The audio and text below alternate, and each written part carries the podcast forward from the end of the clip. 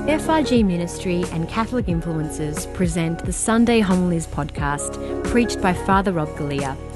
We invite you to join Father Rob as he reflects on the Sunday Gospel readings and how we can apply these reflections to our lives today. If you want to know the love of God and you want to understand the context of the love of God, meditate on the Gospel we just read. It is so beautiful, so extraordinary. Now, I don't know if you actually understand leprosy. There were different types of leprosy, but the most common was a combination of two types of leprosy. But one of the types was called nodular leprosy. So this is a point where rashes start to come out, and all of a sudden they know that once rashes come out, it's already unacceptable to God. It's unacceptable to enter into the temple. And so they fall to their knees, families. Let's say the father gets sick, and the family fall to their knees and they pray, they beg God, please, don't let this get any worse, because if it gets worse, they're going to have to be sent out, not only of the temple, but they're going to have to be sent out of the community and of the household. But sometimes this is what happened, you see. The skin would get worse and worse, and all of a sudden it would start blistering. And as it starts blistering, it starts to get growths on top of the blisters, and then blisters on top of that. And it starts to grow to the point where the person starts to get deformed on their face, on their forehead, on their neck. And it would just have pus everywhere. It was disgusting, and it was smelly, and it was stinky, to the point where people were repelled. You could smell when there was someone with nodular leprosy. You could smell it from miles away, and people were disgusted. And not only were other people disgusted by it, but the person who suffered from it themselves were disgusted and repelled by it. Imagine having to deal with that smell, the pus, the pain, and eventually, sometimes the pain would go away, and that was an even worse sign, because that means it went to the nerves and joints and pus. Their noses and their fingers would fall off. It was a horrible disease and extremely and highly contagious. And so they were sent out into the wilderness, away from the temple, away from their own families, away from the community, and these people with leprosy would gather together, and they would ring a bell every time they had to pass somewhere and shout out, "Unclean, unclean," because anyone who came into contact with them had to go away, had to run. Now, take that, not only as someone with leprosy, but take that as you and me, our sin.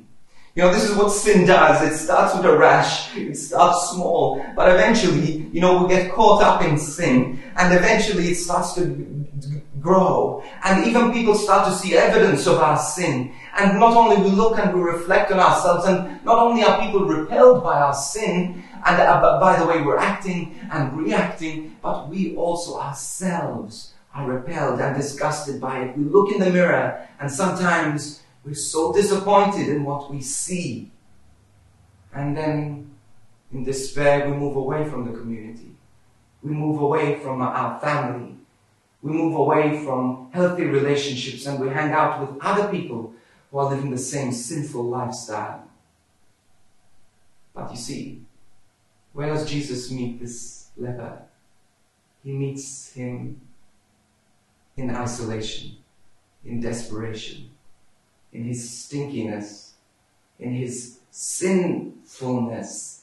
And he walks out to him, and I just imagine there were the disciples, and they can smell the lepers coming. And what happens is the apostles pull Jesus away and say, "Jesus, I smell lepers. Please, let's go in a different direction." But Jesus says, no, I want to go towards those lepers. And he goes towards them, and the scripture says he reaches out his hand and he touches them.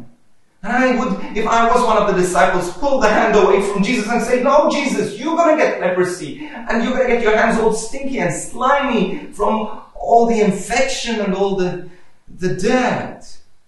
But Jesus reaches out his hand and he touches the leper.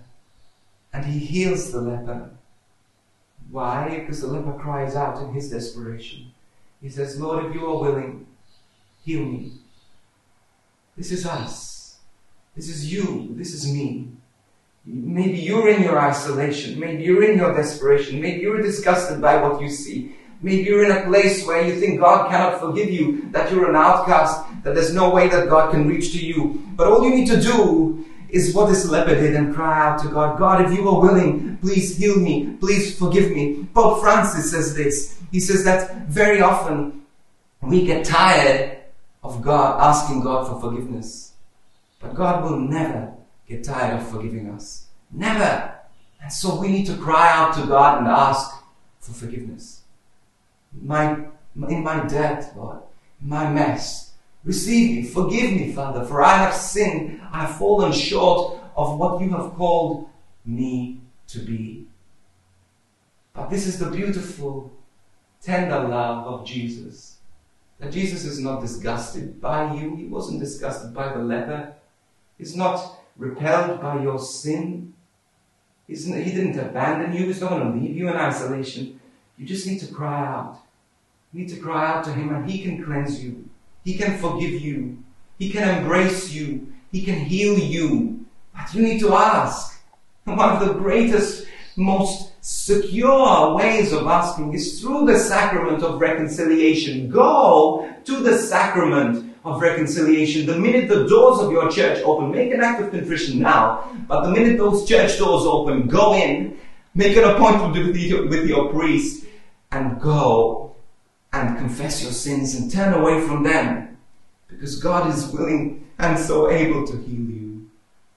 But you see, it's not only once the person was healed, it wasn't only the sickness that went, but he was reunited with the community. He could go back to the temple. He could go back to his family. He could go back to the joy of living within community, and his relationship with God also reconnected, reconciled. How beautiful this story is. And Lord, I feel I need your mercy. I need your grace. I am sick and sinful. Lord, have mercy on me. Thank you, Jesus, for your love. Even on this day of St. Valentine's, Lord, teach me to love you, to put you first, to know that you're always ready to forgive me, always ready to know me more, always ready to embrace me, even in my mess.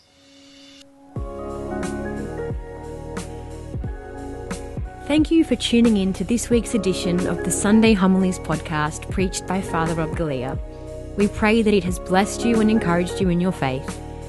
If you're looking for an extended explanation of the Sunday Gospel readings and relevant topics from a Catholic perspective, be sure to check out the Catholic Influencers podcast hosted by Father Rob, Alyssa Aegis and Georgia Byrne. This podcast is available on all online platforms.